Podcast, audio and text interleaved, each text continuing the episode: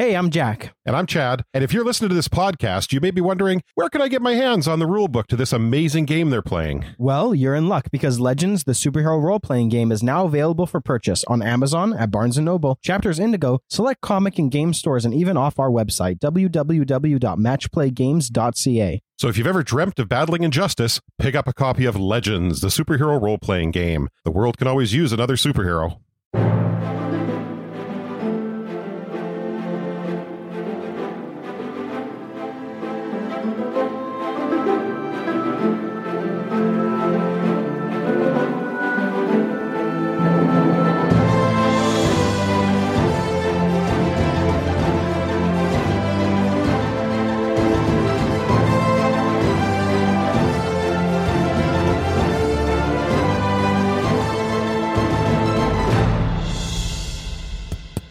Okay, we are recording. Hello.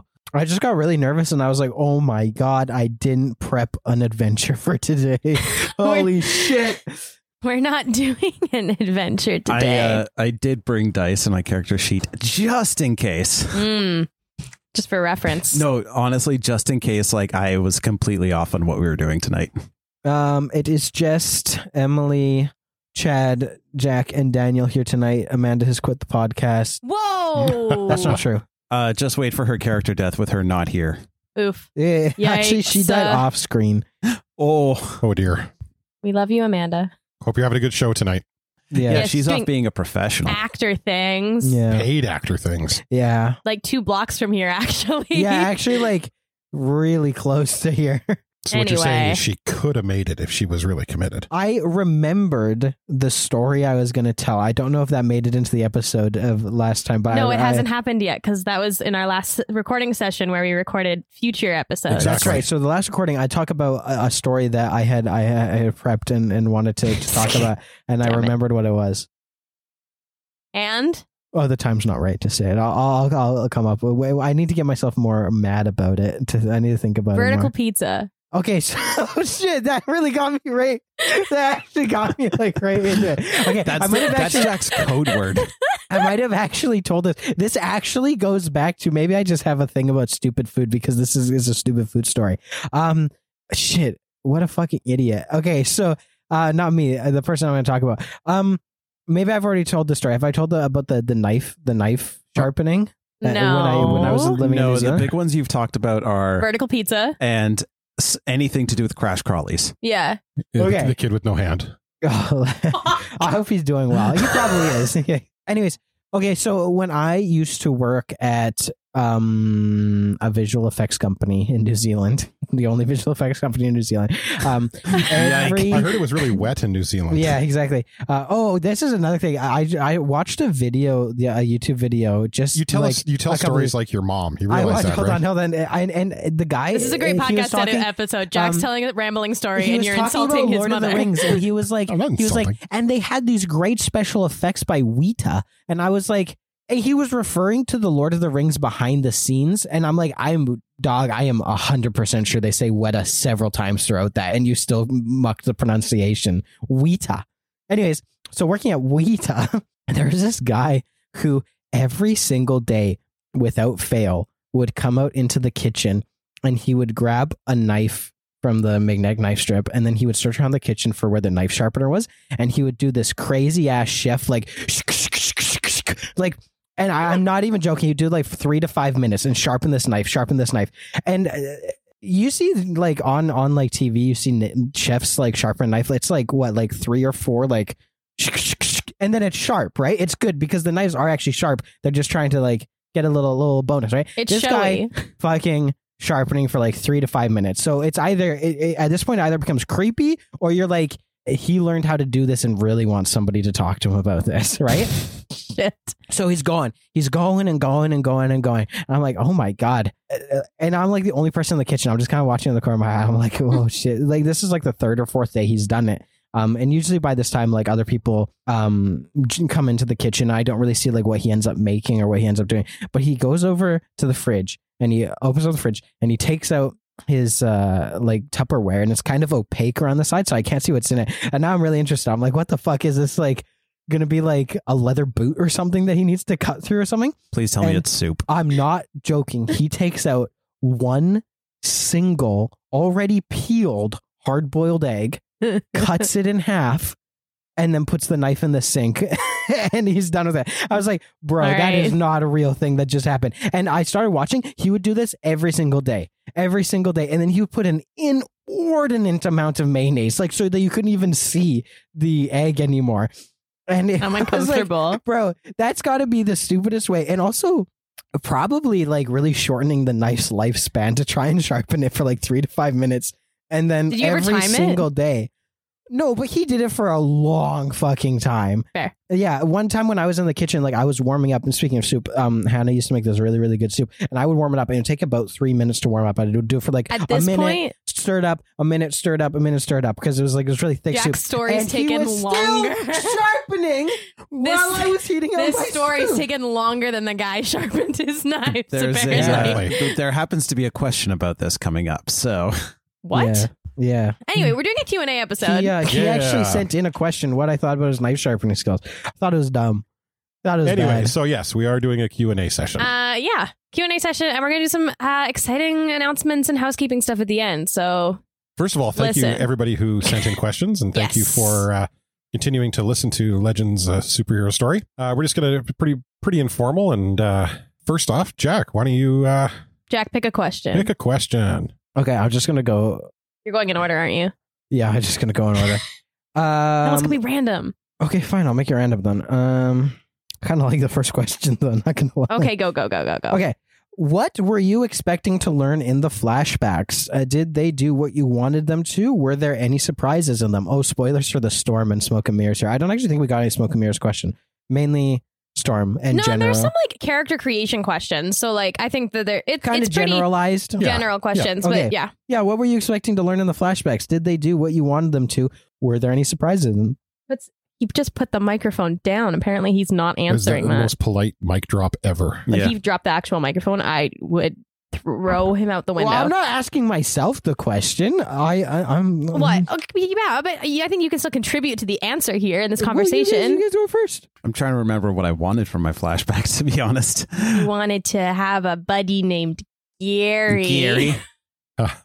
Um, the real surprise I think in my flashback was the fact that uh, the kids ended up on the. Uh, that wasn't even part of the flashback, but yes, we're always around. It was That- great. that was great. Honestly, me being me, surprise, surprise. I wanted to make it a little bit darker and uh, a little bit more heavy. It just didn't go in that direction. And like after recording, I'm like, you know what? I'm kind of okay with that. Totally fair. Um, I was just I was really hoping for um, some closure on uh, on on the whole United thing and um, understanding what happened uh, way back when when uh, with the device in his chest and and that sort of thing. Um, it was pretty emotional the the ending with um, with Surge in the uh, in the the elderly elderly folks home. Um, yeah, no, I, I enjoyed it. It was uh, it, it was it felt very very uh, close. I don't know if that makes any sense, but yeah, I think your flashback particularly is a good example of like I think it was like a really short episode when I had finished editing it and I was like, oh, it's real short, but like like it ended where it needed to. Like it made sense, I think. absolutely, no, no, for sure. I think out of all of them, yours was probably my favorite. oh, well, thank you. I, I think I think I think all of No, that includes mine. here, here, Daniel, have an Oreo. Um, no, it's it's cool because you have, I mean, you have an idea of of your character, and and Jack does a really good job of, you know, going back and forth with stuff. Um, and I honestly had felt the character, you know, United or Atomic, if he ever came in contact with the person who did that to to United, his his first inclination would be, you know, to kill him. To, but in the moment, like again, it just it just felt it felt very and real. And when I say like close, it was that wasn't. We always try. We always talk about you know um, off off microphone or whatever out of game. You know, we're we're trying to do big cinematic moments, and to me, that was a, just a really small, close Intimate. moment. It was, like, an intimate That's the word. yeah. Yeah. So yeah, I, I loved my flashback scene. Yeah. Um, I worked really hard with Jack on my flashback just because I felt like it was a really interesting. Um, I thought all the flashbacks were really interesting to see who these people were as individuals or are as individuals. Um, where they're all dead now. No. Um, but I think it. Uh, like we had, I I had things that I I wanted to happen in it. Like I wanted it to be the the the Kyle strong arm reconnection and like a couple other things that we talked about. Um, that Jack did a really good job of making sure everything was incorporated because it's kind of like they're like a flashback like that is kind of a cool storytelling device in the fact that like it's enough time I think like a three year gap like no one's back no one's flashback backed up uh, immediately against where we were at so there was a lot of freedom still in it like it wasn't like oh this needs to happen for this for ABC to happen afterwards um yeah Yeah, I think I like we wanted some snippets as what had happened in the three and a bit of years. Uh, we wanted some closure on some stuff. We wanted some lesson learned on other things. Um, but also eight episodes just in space would have been really fucking boring. So, um, fair no, but honestly, like using it as a narrative and storytelling device, I really intrigued me. Um, also, before we even had done any of it, somebody called it out in the Discord, and I was like, God damn it! Somebody was like, my predictions for this arc is like they're gonna do like some flashbacks and stuff, and I was like, shit, man, Can you, join you our discord for notes? all of the, guess- the guessing yeah, This is just our homage to like Star Trek Voyager or something like that. yeah, yeah So, I'm gonna do a question. Hey, Jack, I got a question for you.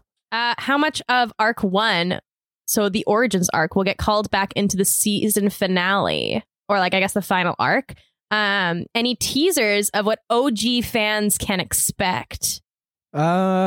um, That's kind of spoilery. It's very yeah, it was spoilery. Daniel Like, wants to know. I'm gonna. All right. So the next hour and a half is just gonna be me telling exactly what's gonna happen in the final arc. Um, if you don't want to hear that, It's- just stop listening. no, it's this is an improv improv show. No, it's um, gotta have some. Oh no, I've actually written full scripts for it. So Oh, we're- excellent. We're, Great. all on Cool. the rails this arc. No, um, I plan to do some callbacks. I plan to do some. I want to do some uh, callbacks. I want to do some closure of little bits of loose ends here and there from across all the arcs. I would like to wrap it up in one complete nice package. Um, I don't know how successful that will that be because it is a improvisational based um podcast. Um, but yeah, um, hopefully enough things will come back that it feels satisfying, but not enough that it feels like it's just uh, wishy washy and it's just all callbacks. It's it's not going to be a Force Awakens. Is my I was my just- hope. I was just gonna say- Oh. that's, that's my hope. I was just going to say, yeah, uh, hope you don't J.J. Abrams it. Yeah. Yikes. JJ, if you want to come and do a movie of the, the Dynamos, You're welcome awesome. to. Can we put a lens flare in an audio medium? No, but we could sit here and just do dun, dun, dun, dun, dun, dun, dun, for a whole arc, Probably That probably. hasn't come up in a long time. I find myself just in my regular life going dun, dun, dun, dun, dun, dun, I got, I got one. Uh, is there a podcast that you drew inspiration of when we started this podcast? Dun, dun, dun. I, I have one for sure. Which is Adventure Zone. yeah, uh, Adventure Zone is a big one. Um, though I actually I never even finished the Adventure Zone second campaign, which I was enjoying What? more than the first campaign. I got to be honest. Um, but honestly, And I think can I can I clarify that? I think the Adventure Zone for me it was because of the vibe. right? Yes. It, it yeah. was just it was just it's just so loose and they obviously care about each other and you know they they poke each other and and have fun with each other and no one takes it personally and it's just a good time. I mean, you know, they certainly play pretty fast and loose with the rules and stuff, but um, it's just that that atmosphere is what I liked. Yeah, and I mean, as far as as far as inspiration goes, that kind of atmosphere is perfect. Um, I think like conscious inspiration, yes, definitely. Unconscious inspiration, we probably take inspiration from literally everything we consume media wise. yeah. Like, For sure. I, I distinctly remember when um I was kind of writing out details of the Origins plus Broker arc. I was rewatching. Oh, actually I actually think I was actually watching it for the first time. I was watching uh Marvel's Daredevil, the Netflix show, the Heck first yeah. time through, and like a lot of that, like kind of like save the city, save like street level stuff. I really wanted like the old plan was always to kind of like go street level and go up from there. Um, but like a lot of inspiration from that. So like really taking inspiration from like all the comics, all the media and everything. But the Adventure Zone atmosphere wise, definitely one um that we all took inspiration from. Yeah. Yeah, I, I love the Adventure Zone, and I, I would consider us closest to their vibe, like out of like the big actual play shows that I can think of. Um, like to me at least, like Critical Role is very much like like they're playing Dungeons and Dragons. Um, if that if as opposed to like telling a story, if that makes sense. Like there's no there's Well, I mean, like they're still telling a story, but oh yeah, yeah, yeah, but I like I was listening to um Exandria Unlimited and I really felt like it was like it felt more like a home game in the fact that it wasn't like we have we are we are driving towards an end goal of like the story. It felt like the players had a little bit more freedom to like do literally whatever the fuck they wanted as opposed to like everyone working together to write down a story if that makes sense. Fair. Whereas like Adventure Zone, I feel like they are all like, and they don't fuck around on Critical Role either, or like try to fuck over their DM. But like, I feel like on Adventure Zone, they're very much more like story driven as opposed to um exploration and combat driven. Yeah. if that makes sense. Those are the three pillars of roleplay I learned the other day is I- uh exploration, roleplay, and combat. So That's from the Player's Handbook. I honestly actually would not know the comparison between Critical Role and Adventure Zone because I've never once seen an episode of Critical Role. I've listened to half of Exandria Unlimited, but it, it's they're very long episodes, so it's hard to digest. I find So we could be completely talking out of our asses, is what we're saying. this is also true. yeah. I've listened to none of these. So Well, there we go. Uh, actually, it, it's kind of funny the fact, like, number one, I barely listen to podcasts as is. And I definitely, like, it's just not in my rotation. And I barely have time to watch or listen to the things I want to watch or listen to. yeah, that's but fair. Unfortunately, things like Critical Role and Adventure Zone just aren't high on that priority list for me right now. That's fair. A- Adventure Zone is definitely the podcast I have listened uh, the most of. The Crit Show is another one that I really enjoyed. They play Powered by the Apocalypse ones. Um, I haven't listened to them in years, but that would probably the um, GMing style of Rev, the um, GM on Crit Show. He's a fantastic GM, and I probably learned a lot from him from listening um, to him, especially because Powered by the Apocalypse games are much more like story kind of driven as well. Um, but then like the other podcasts I've listened to are like 99% invisible, myths and legends, lore. So like Yeah. not a lot of inspiration coming from there. I really have a big love of like cryptids and monsters and um that type of stuff. And I don't know if that shows through in the podcast at all. 'Cause, I mean this is more superhero based.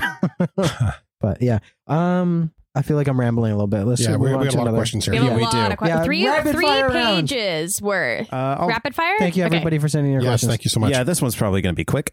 Uh, hey, Emily, Yeah, what's up? when are we getting uh, when are we getting Beck being confronted by her family about her superpowers? Hey, I don't know. I'm not the question uh, person to ask that. hey, Jack. Um. So I there there has been a bit of a, and I hope this has come through a bit of a um Focus. focus on a character with each arc. I want this arc to be a more focused on Beck. Um, Uh, that's how I feel about time that. will tell. Honestly, it, it's uh, there's a there's a, a lot planned um for this. Um, yeah, t- time will tell. We like I would love to do some kind of confrontation, some type of um. I don't. I, I, the- Focus. Focus. Yeah, some type of focus. I was thinking Character expose. growth focus. This, Yeah. this went way quicker when you were in New Zealand. and I know, traveling. right? And we Yeah. just had your questions. The answer is we don't know. The answer is we don't know, but I would like to. And um, if it doesn't happen for some reason, we will role play it specifically just for you. Or we don't have to. Okay, new question by Jack. Um, will the darkness of the arcs continue? Yes. Amanda had an answer for this one. the answer is yes. Next question. Amanda said, I hope so. Ooh. Excellent. Ominous. Okay, uh, survey the table really quickly. Amanda says, I hope so. Emily says, Uh, I I I'd be surprised if it didn't. Uh, I think, like with everything, there needs to be balance. I think, um, you know, yes, for sure, things are are dark, but I think it would be kind of boring if all four characters were just dark all the time. Like, you know, United went through his bit of a mood stuff and has kind of come out of it. I think um, Dust Fox slash Mercury has done the same thing. He's not the same person as he was at the end of some of those things, you know. So yeah, I, I think uh, as long as there's balance, I think it's great. Uh kind of on this on this on this uh kind of same direction. Um, was the escalation of violence an unconscious group decision? I actually uh, would love my uh, if I can float this opinion. The escalation of violence, I think personally, probably came from me describing things in a very violent manner, and then everybody else naturally started to get more violent in their descriptions of their things as well. Because the more violence that was put upon your characters, I feel like also from a want of people being more descriptive in the actions they're taking in combat, naturally because it the world of being a superhero would be very violent is it just kind of naturally evolved over time. And I think um, for myself, I think you know I certainly had an understanding right from the word go um, because you and I had talked many times beforehand when we were writing the game uh, about you know the big cinematic moments like the Marvel Universe and stuff, but our favorite one of our favorite books of all time is Invincible, which is incredibly violent Yeah. and incredibly graphic. And um, you know, we kind of lean heavily into that as well. I think also just the emotional content, especially of this past arc, has kind of just lent itself to that. Well, the stakes got higher too, right? Exactly.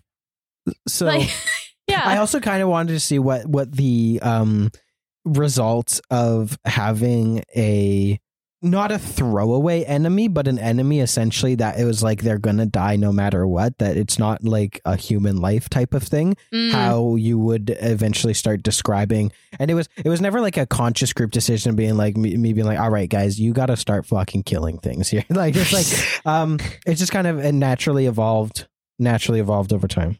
So, um, on that note, then, uh, the question is that one punch of the Imp Noble by all four cast members on the prison planet was, and in all caps here, thunderously epic. uh, Jack, did you plan on that fight taking more time, or where does that moment rank in your favorites of the season so far? Um, pretty high up because I love it when everybody works together and everything comes together and it works in a cohesive unit. I love that, and I feel like that should Teamwork. be rewarded narratively um by cool shit happening and by making things thunderously epic. So it ranks pretty high, honestly. Um, and generally speaking, I really, really try not to plan a length of fights it's just really comes down to how well people are doing in the fight and and narratively where things are at and and stuff like that so um the fact that everybody working together to make a complete one punch thunderously epic and just end it right then and there. Probably made the episode a little bit shorter than we expected but honestly i think that it was a great moment of teamwork and it was narratively the right thing to happen at the right time. And um based on everybody working together they, did, they deserved some thunderous epicness. And yeah. I will say that I feel like if the situation and like we had all like kind of metagamed it and like we were up in a boss fight, like if the four of us, I don't know, triple stamina, the fight would probably be over pretty damn quick. So I am glad to see that we're not doing that, that we actually kind of like hold things in reserve and as opposed to just trying to walk in and destroy everything in one go. I think the coolest part of, of that particular fight was like the, the the five of us were in a room together and looking around the five of us especially Emily but the five of us were visibly pissed at and I think we were just we're so into that moment visibly pissed at what was happening when we got back there. And I think it was one of the for me it was one of the most genuine moments of the podcast. Like it was just no we're just I mean I think Emily acted first and just with the grapple gun to pull the the guy in uh, the person and it was just also angry you know it was also definite and I think it was a great team moment for sure Yeah, I was fucking pissed. um, yeah, because I remember like we got back and like half the heroes were down, and I was like, like, like so upset. Cause and then like it kind of like flipped the switch later on because I was like, it's a volunteer situation. Like they expect expected this to happen, but I think it didn't really hit Tracy until then. That yeah, It, that's that's a thing, Absolutely. Which goes back to like her like army training and like military background that I think that she's been running away from, and it's an interesting parallel there. I think. Well, it's interesting too because I think at different times these characters have kind of taken, um, you know, uh, for instance, Mercury or Dust Fox and and United and slash Atomic at the beginning of all of this would just jump in, right? And both characters have kind of grown into a more diplomatic, you know, talking first. There was no talking first in that instance. Like No. all four of us just literally jumped in to to to take him down. So very cool. hmm Um, I have one. A little bit, a little bit lighter tone. As a player, what is your favorite thing to do when playing Legends? Like fly, heal, sneak, interrogate, etc. I think that, at least for me, this kind of harkens back to uh, what Jack was saying about describing the attacks. Um, and we've talked about this before. It comes up every other podcast or so. But I, I, I think each of us, based on our powers, have ways that we can be creative with that. And so I like I like doing that certainly with Asher, and I think everybody else has their uh, flavor that they like to put into it as well. For me, it's entirely character dependent. One hundred, like one hundred percent character dependent. I, um, like Tracy. I really like combat. Um, uh, like I, I and double staminaing. I'm really excited that I now get to pick things up as a free action. That's super exciting to me. I get to like throw a building. That's awesome. Um, and that is the the finding fun ways to use the environment with Tracy, I think is is is very fun for me, I think. Um, but then like with the super cyclone, like just role play is my favorite. so it's entirely character dependent, I would say. Um, yeah, those are like my two main characters that I play right now. Um, but it's yeah, like even with other RPGs, like it to- it totally depends on the build of the character. I would say like characters that are more combat heavy characters, I have more fun with that as opposed to my characters that are more charactery or role play heavy builds. I have more fun with that. So that's just a general RPG thing, I think, not specific to Legends, but yeah. Um, Jack, what's your favorite thing to do? The GM is a player as well. Oh, fuck you guys over. All right. Next Um, question. Put, put you honestly, my favorite thing to do as a GM is put you in scenarios where you need to make decisions as a character, not like as a team, yes, but decisions as a character, thinking as your character. What would you do? And they may not always be what you want to do as a person, but they should be what you need to do as a player. As what how it's yeah, just all about like role playing and really getting into your character, Well, and um, also fucking you over. picking up on that I didn't answer before, so uh, I'll just jump in. I love when when because I love improv. I, I that that's one of my favorite forms of of of theater. Um, I love when we're not thinking as ourselves. For instance, one of my favorite thing in the last little while was the Super Cyclone Pop Rock spit that we did um, with with uh, with Daniel. Uh, it was just so much fun because I, I we literally. I Oh, don't we know- just like went off. I don't know wh- how long I that can go was, off right now. hey, how's it going? but it was it was really good. Thanks. Um, Have you had a good spring break so far? it's been All right, all fantastic. right, all right, all right, all right. Um, but yeah, so that's for me. That's the favorite part of playing the characters for sure. For sure. So speaking about Jack fucking us over, Jack, um, does anyone have have or thought of having a backup character just in case? I don't. I mean, I have the Super Cyclone. He's ready to go. I mean, like I've made or like kind of spitballed other characters just for the fun of it, but ever, but never one for the purpose of, oh my god, uh, I just died. Amanda says we never know what Jack is going to throw at us. So I've had a backup character rolled up for the past few months just in case. Holy shit! I didn't know that. I actually also did not know that. Um, Wild. Now Jack's going to kill off Corey. I have um, I actually I have seventy three characters ready to go. Oh yeah, Um, I guess I have. I guess I have. I have. I have a handful Yeah. of characters that I could whip out at any moment in time. Um, on that note, um, and this was another question kind of getting folded into that. Um, and this might be more for Jack. Uh, if a character were about to die, would you let them re-roll, like in a like a, a contest roll or something like that. So inherently, it is very tough for people to die in in Legends, right? Because you run out of you run out of hit points, then you slowly start running out of stamina, um, and stuff. I personally, we we made it so that it takes such an amount of time that other people can step in, other people can stabilize and stuff like that. But I wouldn't do like a stamina contest. I wouldn't do a role like that. I think it is instead of like a D&D type of thing where it's like you're basically flipping a coin three times and if you're unlucky, you're fucked. It's just uh, this is an inevitable thing. It will happen over this period of time, but it will happen. You are quite literally bleeding out. You're you're you are the life is seeping out of you. Um that's not to say that like I definitely plan on killing somebody or anything like that. Um but I also do not, and I feel like maybe I've kind of proven this. I'm not trying to pull any punches at all when it comes to rolls. So if it happens, it happens, and um, I hope that if it does happen, it is like narratively satisfying. satisfying. It doesn't Yeah. just like come out of left field, like all of a sudden, like somebody just gets like fucking sniped or something. Somebody doesn't get their Um, hand eaten. Yeah, exactly. Uh, fucking sniped. Didn't Dusk Fox get a fucking like harpoon through the chest? Yeah, but that's not going to do You like almost died, like, You like, going once or twice. plus Holy damage, shit. however many hit points you have. Right, so I mean, I I know a lot of GMs do this. Um, a lot of DMs, GMs keep track of how many hit points their players have, and they dwindle down, and they probably pull their punches a little bit, or they go like, "Oh, this person's a little low compared to these people," so they average out stuff. I don't.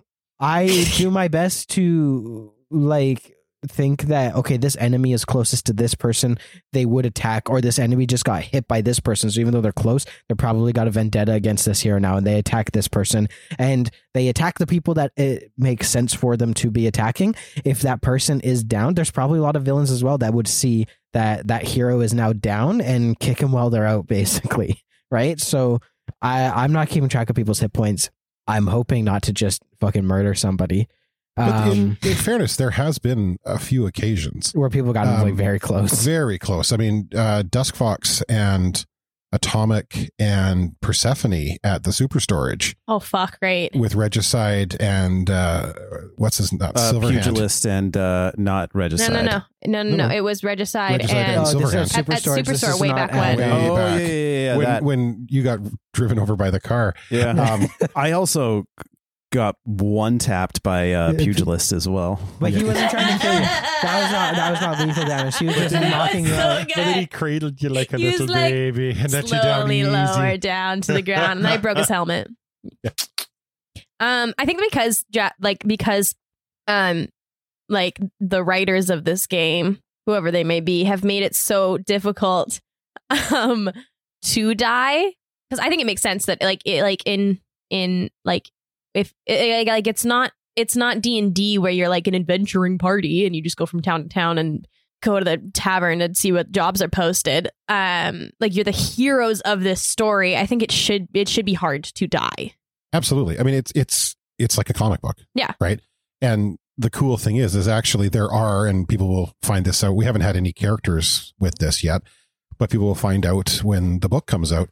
You know, there are mechanics in the game as a as there are in comic books for you know also bringing people back or you know different different Mhm. scenarios that are optional there.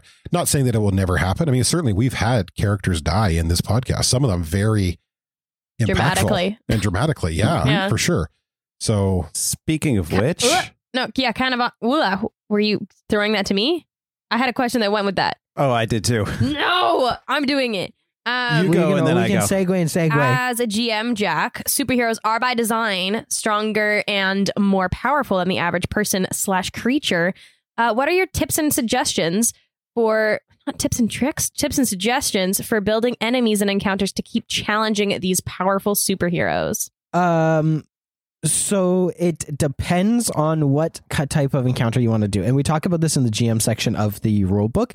Is we have kind of three combat types. You've got just a skirmish, which is like it's your like you're breaking into the building. You go against like a couple minions, a couple guards, or whatever. It's it's not meant to stress out the heroes. It's not meant to damage them really. And then you have a battle, which is kind of much a more even ground. You may be going against like a a group of guards or like a small army or or or like one villain or something like that. And then you have your onslaught, which is like you really want to put them the the test on the heroes on on the players and um it's not like definitive that somebody will get seriously injured, but it should be really tough. It should be a tough battle.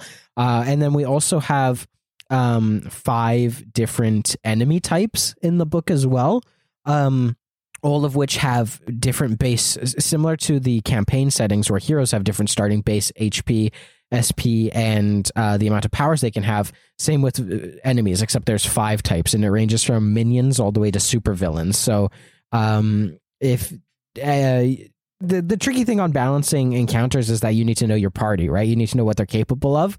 Um, so we can't tell you like exactly oh with this type of power and this type of person you need this and this. Like it's it's always going to be more of a gm knowing your party and how to balance it on your end but using those different enemy types using like the keeping in mind what type of battle you want to have is really important going in on design design wise um so those are kind of my suggestions because yeah superheroes are a lot more powerful um than the average person. So if you want something really tough for superheroes and you're just using regular average people, bump up the numbers. Lots of lots more people.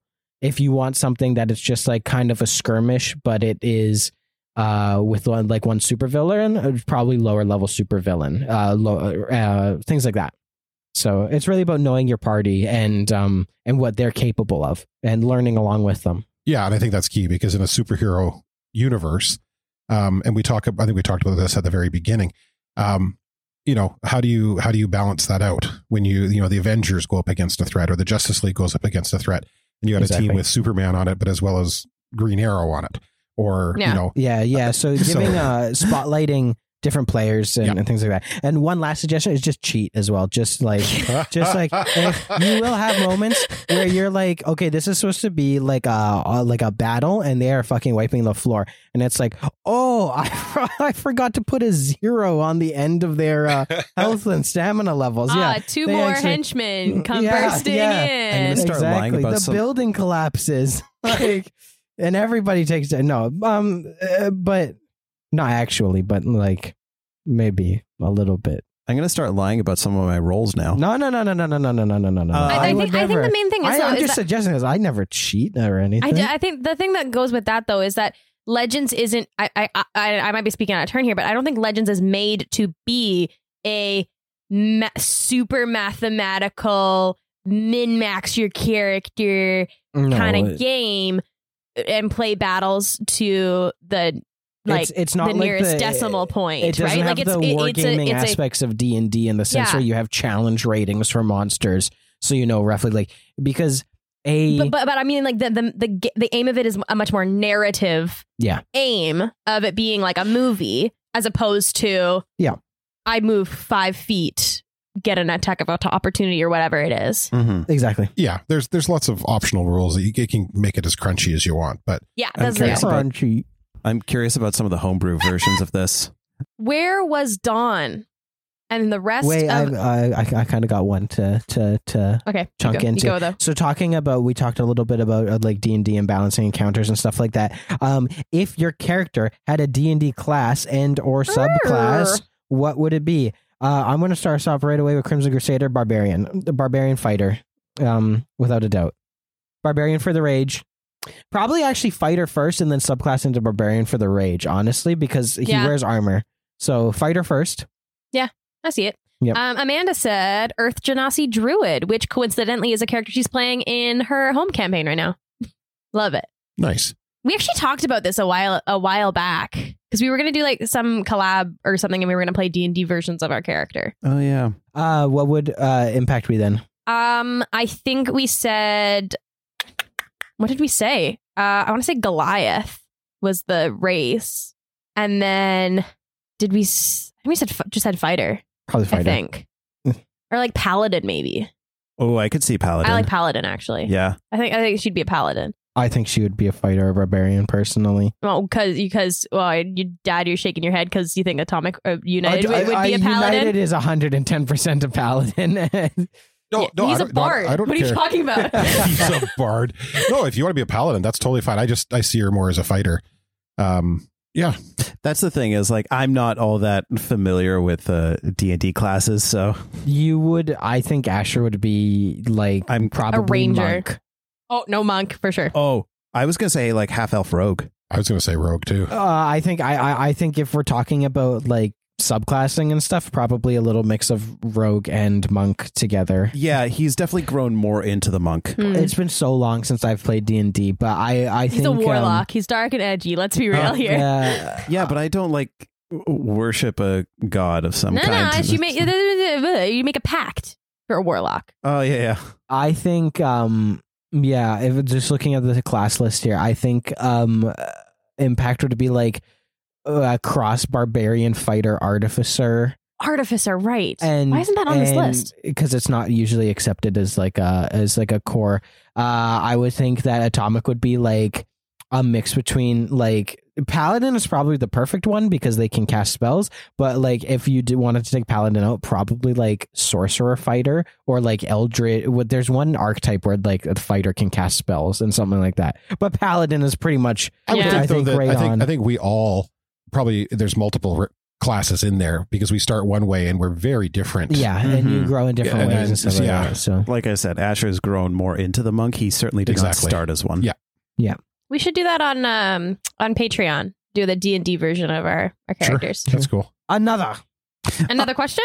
Um, I have one. yes Uh, so speaking of characters and character types and stuff, um, I have one here. If your character had a villain version, what would their motivations? What what would be their motivations for evil? Amanda said climate change and deforestation. I- wow, that's yeah, wild. that tracks. That tracks. I think um I think for United uh or sorry for Atomic back at the beginning um would be just his his his anger at the world that uh and and his self-centered nature and um and then the fact that his grandfather was was killed I think it was a it could be a very slippery slippery slope to go down if you started to get into the revenge market Not that we're the same person at all times, but I feel like Asher, like in a way, would be similar. Like he would take more after his dad, kind of thing, and just very short fuse. Um, I was thinking like he would he would like pull a John Wick, but not for good. I could see that crimson crusader would kill the cows Oh, is Go that the watch spoiler Peacemaker. for? Uh, Uh, I said go watch Peacemaker. so good Peacemaker's very good. so good Um, I, I don't, I don't, I don't know what Tracy's would be. well, you like have the tech that you could one hundred percent go villain on, but like, the- I, I, why I, would you? I, um, I think she would. I don't know. can I offer something Sure, we were talking hypotheticals, so yeah. no I, I i think i think the fact that she came out as you know as as um what's the word I'm looking for? A bitch? No, no, no, no, no, no, no. no, she had a wall up for sure. But look at how she was treated by her family. Yeah. Right? Basically, I mean, treated like shit. Yeah. So could have easily rebelled against that. I, I personally, if I may also jump in, yeah. I totally see a line of Tracy never drops out of military um, military school, goes through Project Maple Leaf, starts becoming like a weapon for the government and being sent on Fuck. like missions and stuff, and either finally snaps and cracks and goes against everything, or it just goes down a deeper and darker road of like missions and stuff. Yikes. Um, so following up on like what our evil versions are is what was the most evil or sinister thing someone in the Vanguard, Crims- Crimson Crusader, or one of the legends, In our actual past history, or one of the legends in their past history? Yeah, Monarch was what's a the- something dick. that- yeah, Monarch. Uh, Eclipse. This this goes into kind of like lore. Um, Eclipse straight up was like made as a weapon to kill the Vanguard. Um, so there's like Eclipse bad. Uh, was the original uh, idea. Monarch. Um, Just was an absolutely, Well, absolutely ruthless. Like trained, like never trained to like kill like the Vanguard, but like pretty bad guy. also fuck Golden Boy. Yep.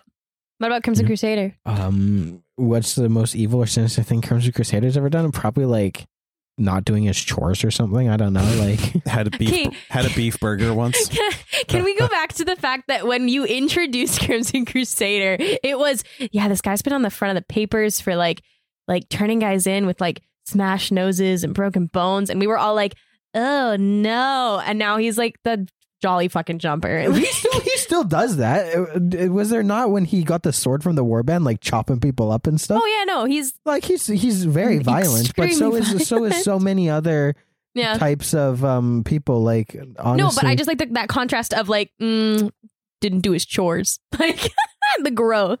Good. See, my suggestion went into cannibalism for no, him. So I don't think it's cannibalism. Maybe technically. Um, hold on. I left a question.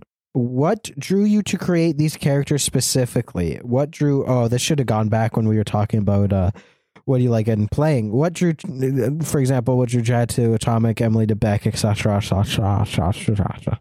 Um, so long before the podcast started, uh, like Chad had invited me to do like a little test game. Um, and You passed, by the way. apparently, I the Lord knows how.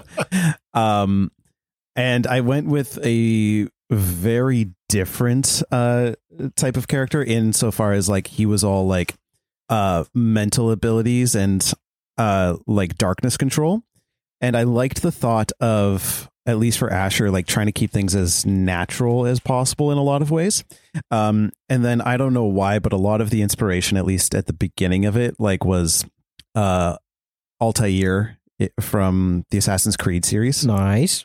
So Can I just say, I, for one, I'm so happy that you didn't go with your original character that you played in that one shot because you would make me cry. He was so evil. He was so dark and so nasty. what, was it just because he, he, threw was someone the- off a boat Yeah. in the middle of the ocean. You were like, "I'll just chuck him off the side," and we were all like, But that's going to kill him, Daniel. Yeah. No, no, no. no. It wasn't, it wasn't just like that. It was that he had like psionics the guy to purposefully throw himself off and not swim. Like, like there, was- it wasn't just like, yeah, I just I just throw him off the boat, and it's like, yeah, okay, conceivably he could swim, he could grab a, uh, a, a like a. I A forgot about lifesaver, or he grabbed like the ladder on the side. And it was like, no, I want him to like cross his arms and dead dive in and not swim. And we were like, well, it's a little dark. I think well. um, visually the inspiration on that one was like if y'all think back to the original Watch Dogs uh, poster, just like super dark, and also that was actually my first time ever playing in like any uh, RPG or collaborative setting like this. So there was still a little bit of me learning how to not break the game by being an asshole. yeah, I think I think I But, was like, that like, kind of thing I was would, like, like, yeah, be- he like he jumps off the side and you feel the psychic connection sever because you're not making eye contact with him anymore. Like, But then like, but like a game like D and D, that would be totally like, all right, cool, because the like uh, the, the you, default you- is lethal the- damage. the default is lethal damage, whereas the default in Legends is not. Yeah. I think that's one of the reasons as well as like why we like Invincible and getting a bit dark. It's like you can still be very fucking violent without being lethal Yeah. damage. And especially with explaining that all these people with superpowers, they heal faster. Yeah. They've got like just a baseline strength that the regular fragile human does not have. Exactly.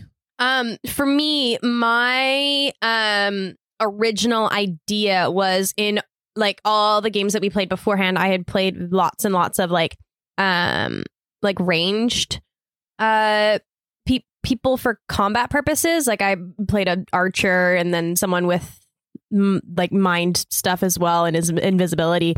Um, so I wanted to play like more of a brawler type character. So I wanted to do strong, and then I wanted to contrast that with her personality. And originally, she was just supposed to be like really fucking awkward. Like I was thinking about something like along the lines of like Gretchen from Recess, if like just like a total fucking nerd. But then we came up with like the military background stuff, and that's kind of where that came from. So it's not, yeah, I don't know. Yeah, that's how that happened. I think what's really cool is at the very beginning, like if you listen to the early episodes, she was really awkward. She was more socially awkward, but she was really awkward. She's And- still awkward. but it's but she's growing so much. Like it's really cool. Really cool how you've played her. Thanks. Welcome. I'm very good at my job. I think okay. wow. Um, did Amanda answer this one? She did. Amanda says, I think I was on my plants phase of quarantine. I also really like Poison Ivy from DC. She was also playing Hades at the time. Yes. So the name Persephone came from that. Yep. Um, for me, my I mean my favorite superhero of all time, everybody knows, is Captain America. Um, What? No, I'm a, I'm a sucker for the Boy Scout. Um, my favorite DC hero is Superman. Um, so I just like the idea of. I just gave Emily a really nice compliment, and then she just threw up the food she had in her mouth. Um, no, I really like the idea of somebody standing for more than themselves, standing for other people, and taking that to a to a to an Fine, you can have the paladin. to the, an extreme Class. degree. Um, but I also really like the idea, and so Jack and I talked a lot about this. Um, uh, originally, that's the kind of character I wanted to make from the get go, but then we thought, you know, it would be much more interesting if if he was not the opposite, but probably almost the opposite to begin with, and have that growth. So. Um, I didn't know how we were going to get there. I was just hoping that we would, and it If- worked out well. If a character has already reached their potential before the story starts, that just makes for a boring story. Oh yeah, no, no, I don't mean already reached the potential. Right, like But- no, no, no. I know what you mean. But if, if type- if you were like the go getter from the start and you were like the Boy Scout and everything, Yeah. it would have been like seventy plus episode, and Like, yeah, okay, well, this is going to be exactly the same thing, like over and Exactly, over and over again. exactly. Versus have a little character growth here and there. You know, What's that? You'll see. Fuck! God damn it! It's your turn soon. She's had so much growth already.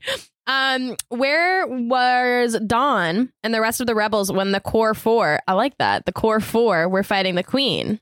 Um, and I'm gonna say this is Brennan's question, and Brennan felt personally robbed of more 2D oil painting content. Um, I think we say that we say it in the episodes coming up. Someone Yeah. asks to clarify, and Yeah. we do. Uh, do you want me to clarify now, or Might as well. gonna, uh, they were checking out and making sure that all the other heroes that were still on the uh, other ship, the scout ship, were okay. So they kind of went uh, two prong, drop United off at the Queen, and then made sure everything else was okay because the communications were cut and they needed to make sure that nobody was dead. Yee, important. Uh, Emily, Yeah. when and when editing, how much shenanigans do you usually Okay. do you actually cut out? Um, I don't cut out a lot AKA, these days. how much of uh, Jack's knife sharpening story is going to make I- it into this episode? Um, I don't actually cut out a whole lot anymore. Um, we've gotten a lot better, especially I think as we've been in person at being more on task, and there's obviously not lag in person. Um, I have also uh, streamlined my editing process a little bit.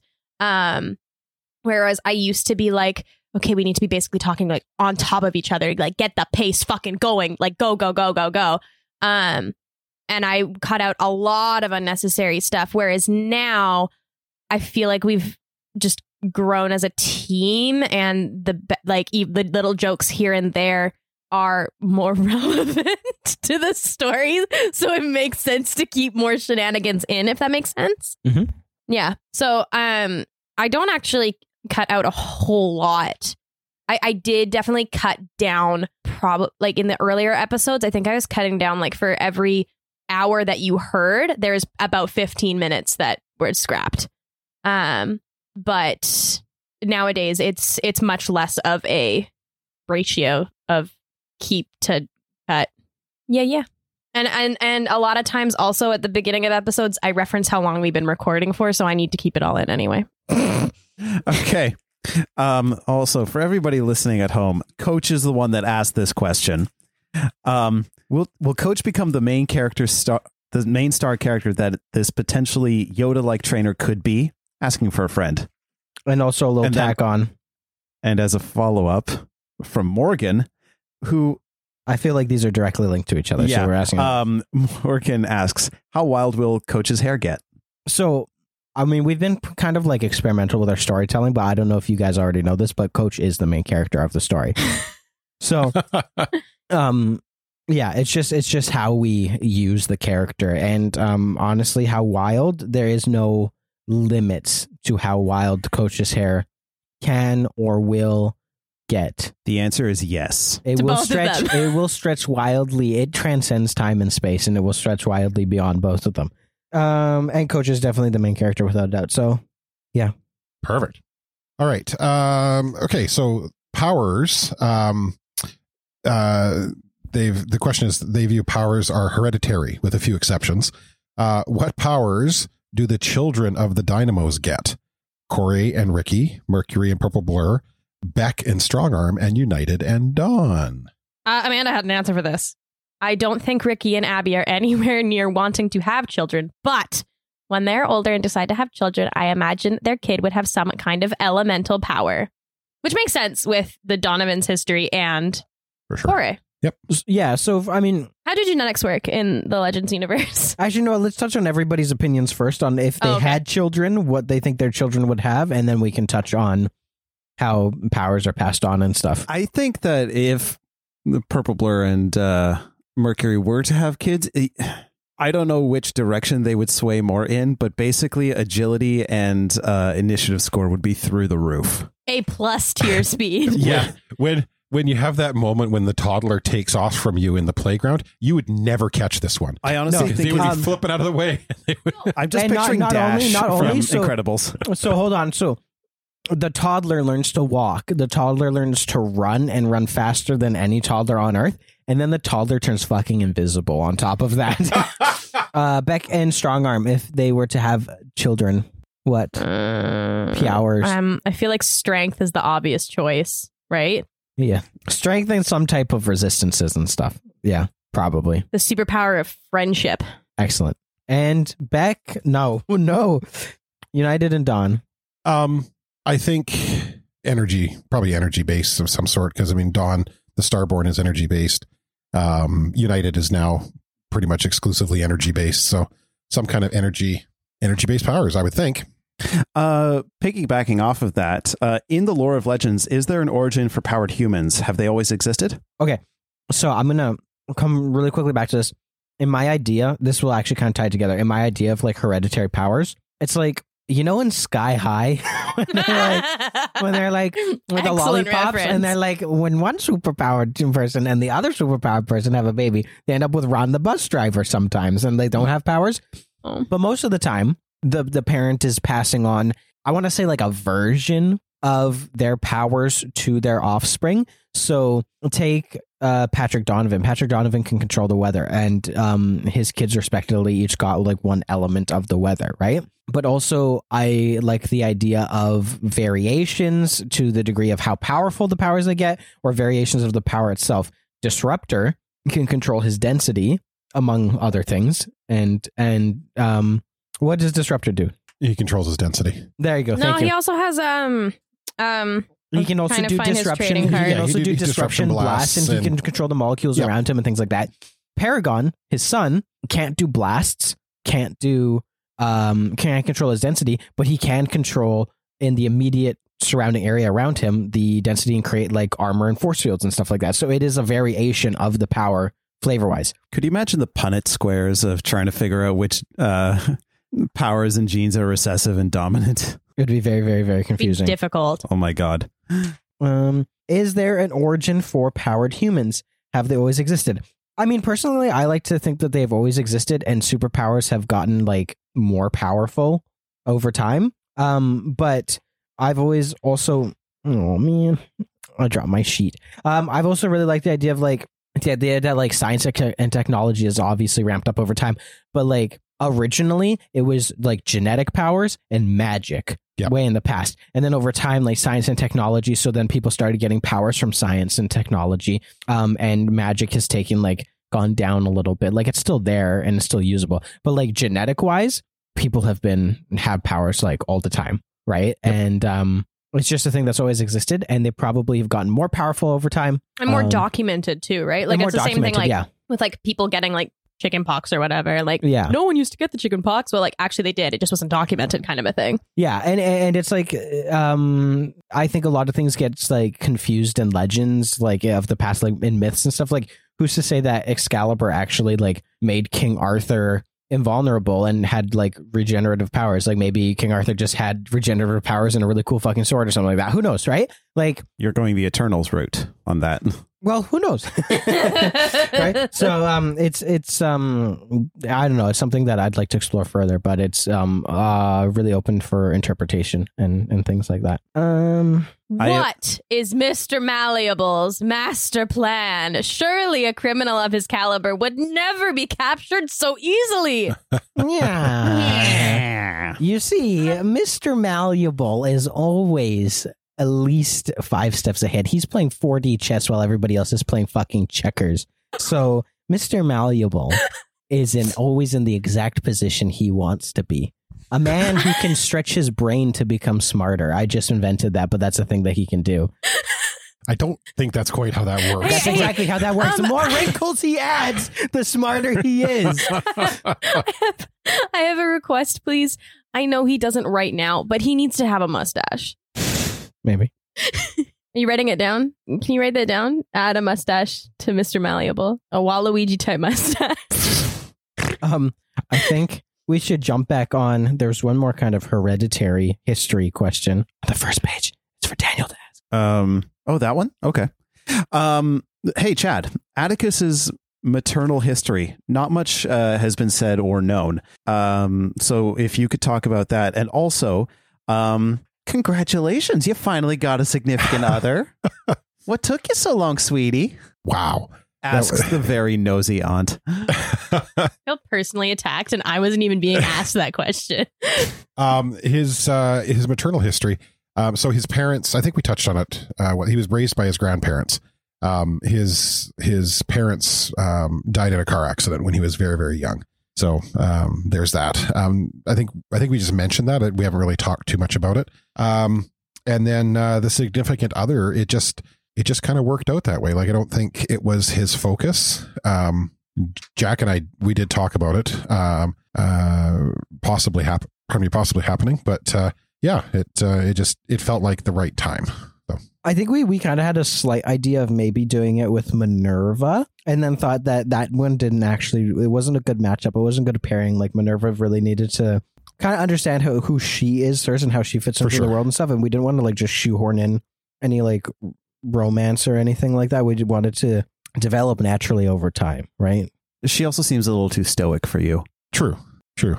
uh, Minerva. Yeah. Hmm? Yeah, but I'll say that I think Dawn's pretty stoic. I think Dawn has a little bit more spice to her. well, she's not a clone, so that's, That's fair. Okay. I think I've got one more podcast based one and then everything else is book related. Cool. We're leaving. Um, We're saving all the book questions to the end. Does Hee hee. working with people you are related to change the dynamic of playing? Due to them being in the same room with me, I legally have to say no. It does not change anything. Um, Everything's fine. in our Discord, we were talking about doing a Legends bingo, and one of the squares was me and my dad argue. It was nice enough to, to say Beck and United argue, but I think that that should tell you everything you need to know. Well, okay. Here's the thing. Here's the thing.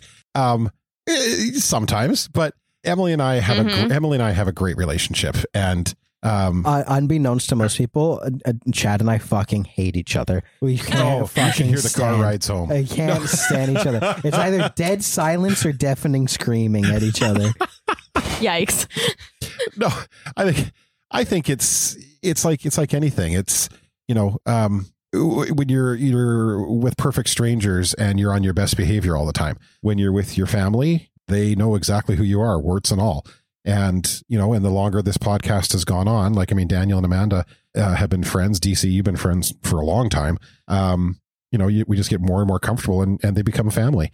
Um, Emily and I are two very passionate people. We have a great. We're both Pisces. We're both Pisces. we have a great, but we have a great relationship. and uh, In all you know. seriousness, we're very similar though. So we do like butt heads and we're fully aware that we butt heads sometimes, and that's just life. Um, it is. That's just honestly just life about um working with family. And, Um, Yeah. All jokes aside, obviously Chad and I have a really really good relationship, but there's been times when nights working on the book where we have gotten into we've had to table different like mechanics talks because we don't agree on things and with to the point like we are actually like not like we're not being mean to each other but like as, as two loud people no one, no one get- said anything about you- being mean, Jack. you You're the one that brought it get up. louder and louder and louder and louder and and and um on something that we're not agreeing about and then we're like oh okay we've run out of time we like we've got to go home and then in the car ride back we're just like buddy buddy just talking about like so it's like I don't know we have we have such an interesting work relationship where we we are super super passionate and we are uh we work really really well together we disagree on stuff but we kind of always just like hash it out and like it's nothing personal honestly and I think there's one really telling fact with with our family. We have literally worked together your entire lives. Like we've done shows together. Emily works at the studio. She teaches at uh, at our studio. Um, we've done shows together for years. You know, it's we're a close family, and of course, there's going to be challenging times, but um, we always talk about it afterwards, and we're all good. Yeah, yeah. It always will get hashed out one way or another. yeah. Okay. I believe all the rest of the questions are Book related book related. or rule related. Related. All right, I have one.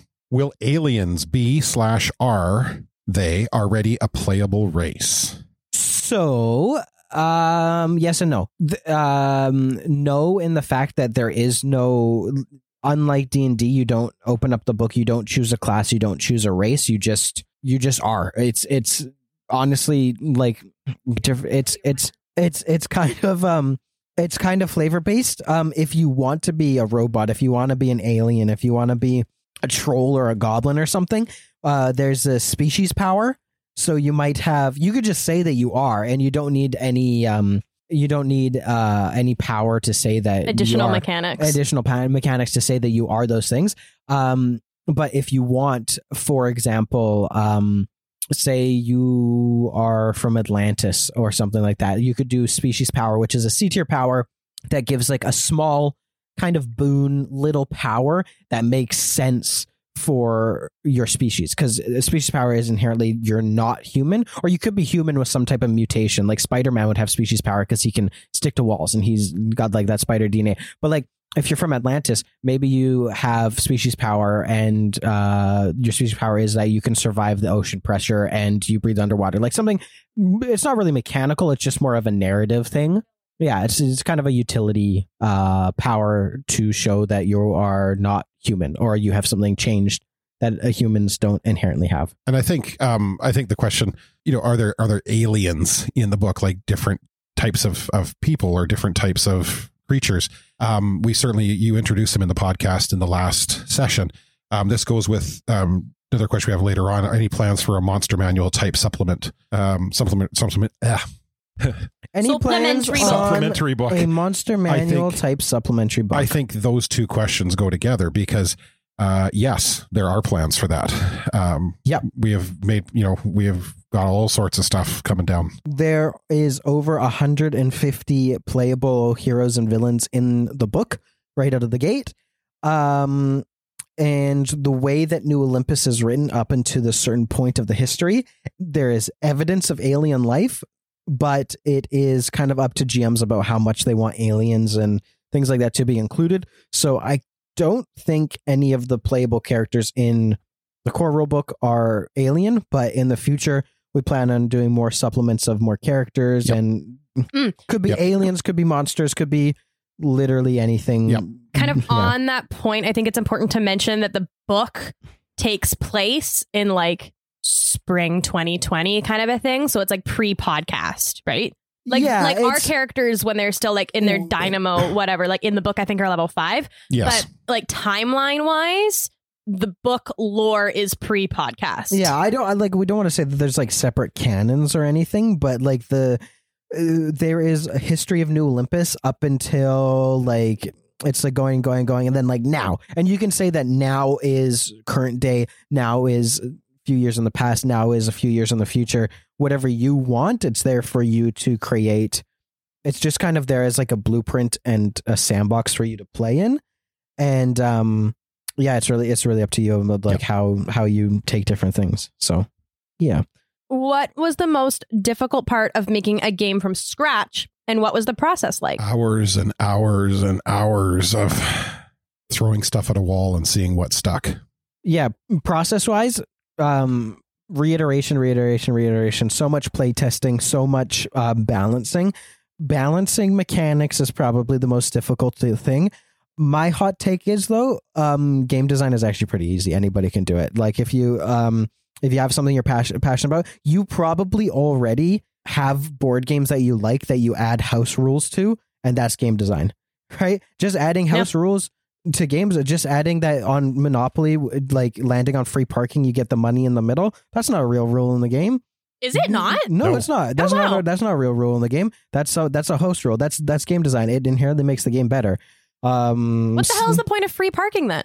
It's just free parking. It's just it's literally just a payout of Lame. nothing. Yeah, it's that money's actually usually supposed to go back into the bank. Wow, Yeah. capitalism. So but I think it's also Jack. I think it's anybody can do it, but I think it's can you stick with it? well, that's the same with Right. anything, right? Like, It's- but we're- it- that's we're- just life. yeah, but like when I think back to when we started this and when we decided that we were going to actually do it as a book, um, we were very optimistic and very naive about you know what that timeline might look at. And I mean, we're probably going into year six now. You're um, like five yeah, or six. we apologize in. to Yeah. everyone listening to the podcast that heard all of the releasing summer 2020. Yeah, Hey, but you know what? obviously not that anymore. Honestly, we took the time to make a better product, in, in, in our opinion, right? and, Like, and we- actually it's it is we're so excited for you guys to to to get a copy because we just had our second revision done on it uh, and it is so far beyond what we had hoped when we first started talking about it. Like we're just super super excited about it. So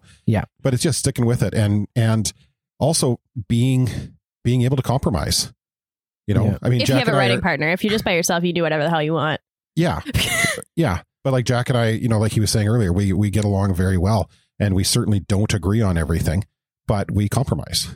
So Yeah, and I think we were in a fortunate position as well, is that we were working on something that we love. We love superheroes so much. So like, even though there's difficult parts, it's something that we've always enjoyed. Like, I'm sure that there's lots of game designers out there that see like this is the kind of flavor of the month or the flavor of the year as far as games go, and they make something and they slog through it, and it's not even like a like a brand or or a story type or a genre that they enjoy playing in, but it's like it's popular and it's selling, and it, there's no problem with that.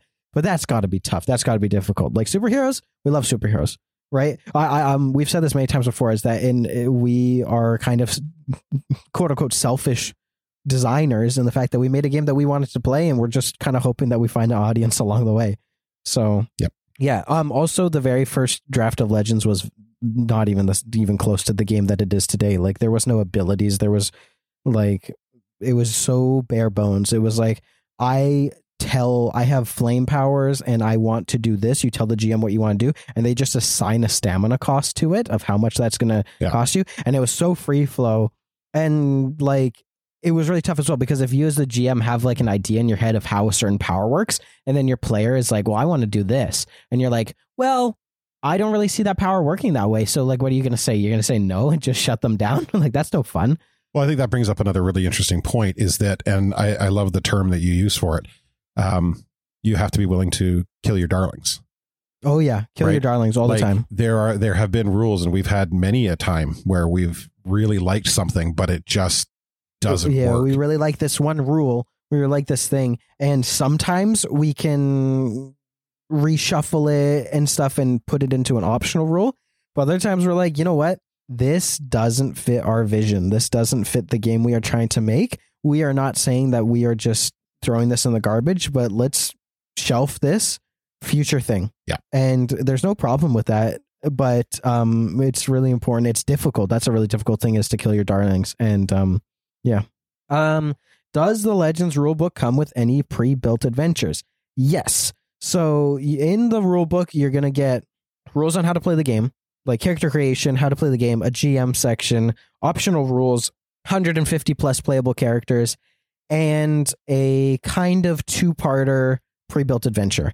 And similar to the monster manual type supplements, uh, we're planning on releasing more supplementary adventures in the future. you forgot an important part of the book.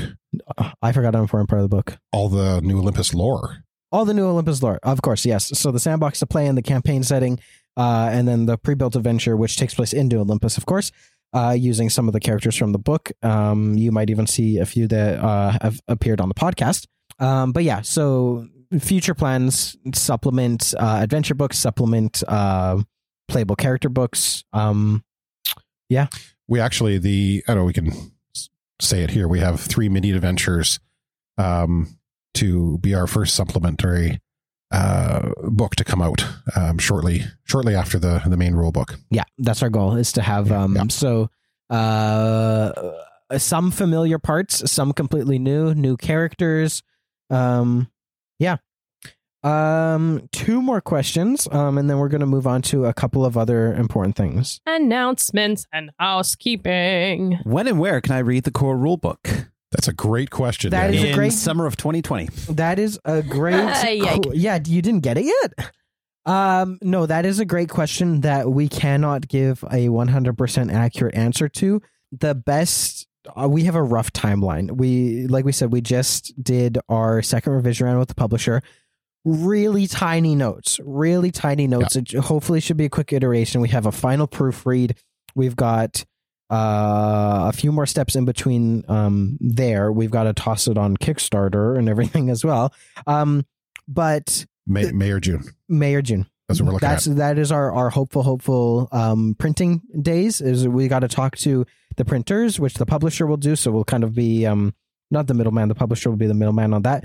But that is the rough timeline we've been told. Is It's is- coming close. Yeah, uh, we are we are grinding to it. Um, May or June of this year. Could you imagine if you decided to self-publish this through like Amazon Publishing or something like that? Oh, it'd be an absolute nightmare. It'll be. I mean, it, it- once it prints, it's going to be available everywhere. Like you can get ebook off of Amazon, ebooks wherever you get ebooks from, print on demand. Um, we're.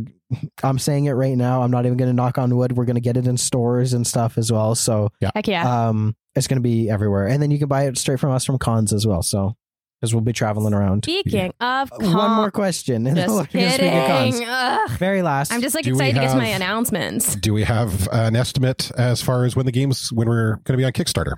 We have been humming and hawing on Kickstarter Day for a really long time. Um, it is a really daunting thing to do because I think that even as far as publishing goes, like it's still in the future, but the Kickstarter is the next thing that is like the here and now, and it's going to happen.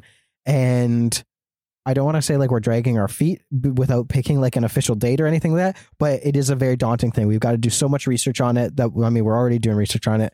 Um, it's got to happen. but say like the reason that you also want it close to release And date, right? yes, like the reason why we want it close to snugged up once we have a really accurate release date is because so many tabletop games, uh, board games, RPG games, what have you, even Kickstarters just in general, delay, delay, delay, delay. Like, uh, um, not to like call out them as an example because I know that this is going to be an amazing game, but the Hellboy 5e Kickstarter, I backed when I was in New Zealand when I just started my contract at Weta, which is we're coming up on two years next month, and it was funded in like less than a day, and I still don't have it. and we don't want to come to the point where we get funded on Kickstarter and then you don't see the book for another like two years. So all those delays that end up happening after something is successfully funded, we are trying to sort out and solve prior to actually launching on Kickstarter so that we can as quickly as possible to our backers we the game gets funded and the game ships. So if we are shipping and printing in either May or June, we need to sort out the rest of like our delays, the rest of the things happening with the book right now because the game is done. It's just in the publisher phases. Um, so that's why we kind of are just going to commit. We're going to launch Kickstarter April 1st. That's our date. Uh, we'll have a yeah, exactly. That was a big announcement. yes, uh, April 1st, where we'll hopefully have a project page up a couple of weeks before that so you can register interest, put your email on there. Um, but you'll be able to check it out. Um, our ideal is mid March project page launch April 1st. Run the campaign through April, and then you were printing in May, June is the dream um, scenario so that you have your book um, as soon as possible after backing it. Yeah. Yeah. So long winded way to say it's happening. April 1st. April 1st. April 1st. That is what the the date that we are committing to. Woo! Okay. Uh, I would like to thank everybody for sending in questions. Um, I'm gonna rattle through. I'm sorry if I butcher anybody's name. Uh, Whitehall from Twitter, Brennan Morgan, Coach himself, Dawson, Ben, Dead Willie guy from Instagram, G- Goochman from Discord, Echo from Discord, Storm Knight from Discord, and Anya. And, and Officer Maddie as well. Anya from Discord, Officer Maddie. and Officer Maddie herself. Did I miss anybody? I think that was everybody. Thank you, everybody, for sending in your questions. Really Uh, appreciate We had it. a lot of fun answering them. Uh, the next Q and A will be the season one wrap up. Arc six, What? Arc six wrap up is it or this arc is Arc five? 5 coming up. Arc five. I wanted to say arc five, and for, for some reason, I, I thought I needed to bump one more number. Arc five and season one wrap up will be our next uh, Q and A. Not a spoiler? uh, all right. I have some housekeeping and some uh, announcements as well. I want to go over the cons that we are that Match Play Games is scheduled to appear at so far. Appear at, have a table at. Um, the first one is next weekend or this weekend coming up. Uh, Match Play Games will be at Fan Expo at the Vancouver Convention Center. That's February 19th to the 21st uh, at yeah in Vancouver, the Vancouver Convention Center. Um, if you want to buy tickets, uh, please, please, please, please check out the uh, ticket link that's either in all our social media bios or I'll put it in the show notes as well to this episode. Because if you use that link, it'll help us with next year's uh, exhibitor costs. And that is always nice. Um, we will also next Sunday, February 27th, be at the Vancouver Comic and Toy Show. That's at the PNE Forum. Tickets are available at the door. Both of these events, you do need to be uh, vaccinated and wearing a mask. Uh, and so if you're in Vancouver and you feel comfortable with it, mask up, and we'll see you this month. And then the exciting announcement is where are we going over the summer? Gen Con. Woo! Match Play Games will be at Gen Con, which is India, Indianapolis. August, in Indianapolis, August 4th to the 7th. I believe, is a Thursday to the Sunday. Um, right away, we want to say whoever comes cosplayed as any of our characters um, to Gen Con, uh, Gets a free copy the of the first book. person will get a free copy of a book. If you- so, come to Gen Con in cosplay. Be prepared to get big hugs from Chad and I, and um, Or air high fives. air high fives, whatever you're comfortable with. Pictures and um, yeah, first person we see that cosplays is one of our characters. Can I? I'd like to Um, say first person each day. Yes, first Yes. person. There you go. First person each day. You can't be the same person. But if you come as different characters, That's that's effort. If you're spending that much money on cosplays for different characters on each four days, that's I think Yeah. that's fair. You get four four books. You could. yeah, Yeah, no, we're super excited about it. Yeah. Um, Gen Con is is was our goal. The dream. It was at the very beginning, and we're so excited that we got accepted. Uh, we're going to be in Entrepreneurs Row. Um, so we're, I think I'm sure it's Avenue, or Avenue is it Avenue? something like that. No, no, that's So, Gen Con. uh, so the, yeah. um, the story with Entrepreneurs Avenue or whatever it's called is they take a a very small number of brand new companies every year. And um, they put them in kind of a we've been told featured spot. I don't know if featured means like off stage right, like somewhere in the back or something like that.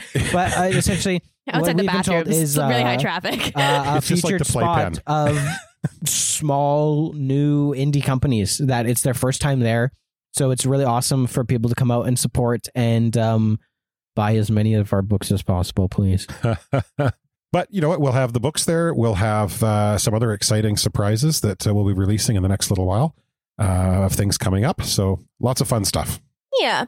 Um, and lastly, we are taking part in Wave's Streaming for Survivors event again this year. The Curfew Crew is coming back. Uh, Streaming for Survivors is an awesome event. It will be going for a week long, March 20th to the 26th. Our stream will be on March 26th at 1 p.m. PST. Uh, is is coming back to be Velocity, uh, Screech, is Daniel, um, Seance. Seance is Amanda. Jack's got a new guy. This is actually my first time ever playing, playing, not GMing on air. I I- think Legends. I swear, if you pull out some secret rules, I'm going to kill you. Uh, I've completely min maxed my character. You still haven't I sent me your untouchable. stats yet. No, I so- actually haven't made my character yet. and I know the name. un- upset about it. Um. So yeah. So that will be happening then. And I, uh, if you want to listen to, uh, it will be a little bit of a continuation on from the last streaming for Sur- survivors that we did, Camp Powers. So you can either listen to that in the in our like podcast backlog. Or um, I'm also going to be like re-streaming it, like doing a replay of it at some point during the week on our Twitch. Um, if you want to, if you'd rather watch it instead of listen to it, also put it on YouTube probably just so people can have access to it in all the ways if they would like ahead of time. Yeah, I think that's everything for that. We'll have the donation link up pretty quick. It might even be in the show notes now, so you can check. I don't know. yeah. Uh, other housekeeping. I think that's it. Thank you so much for uh, for listening, you guys. Uh, to everybody out there, we really really appreciate it. Um, please tell a friend. Don't forget to uh, leave a good review if you haven't left a review. We'd love to see those. Reviews are very helpful for podcasts. So go leave a review for us and then all your other favorite shows as well. Absolutely, Yeah. we appreciate it. Uh, and Jack, how many names do you need for this arc coming up? I don't know. 50. You I need a, I need as many fucking names as possible. Excellent. So go tweet using hashtag the Legends Cast, and Jack will name an NPC after you. Yep. Uh, I think that's everything. All right. Don't forget to like, share, download, comment, all that jazz. And until next time, Stay vigilant.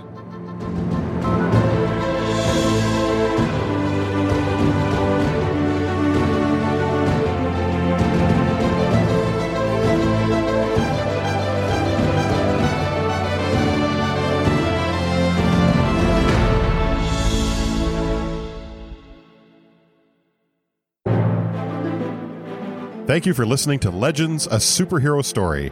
If you like the show, tell your friends. And if you don't, tell your enemies. We can't lose either way. The easiest way to support the show is to become a patron at patreon.com forward slash the Legends Cast. Head to thelegendscast.threadless.com to check out our heroic merch. Join our Discord to hang out with the cast. Just click the link in the show description. Last but not least, make sure to give us a follow on social media at The Legends Cast. Don't forget to review, follow, share, and subscribe. See you next week.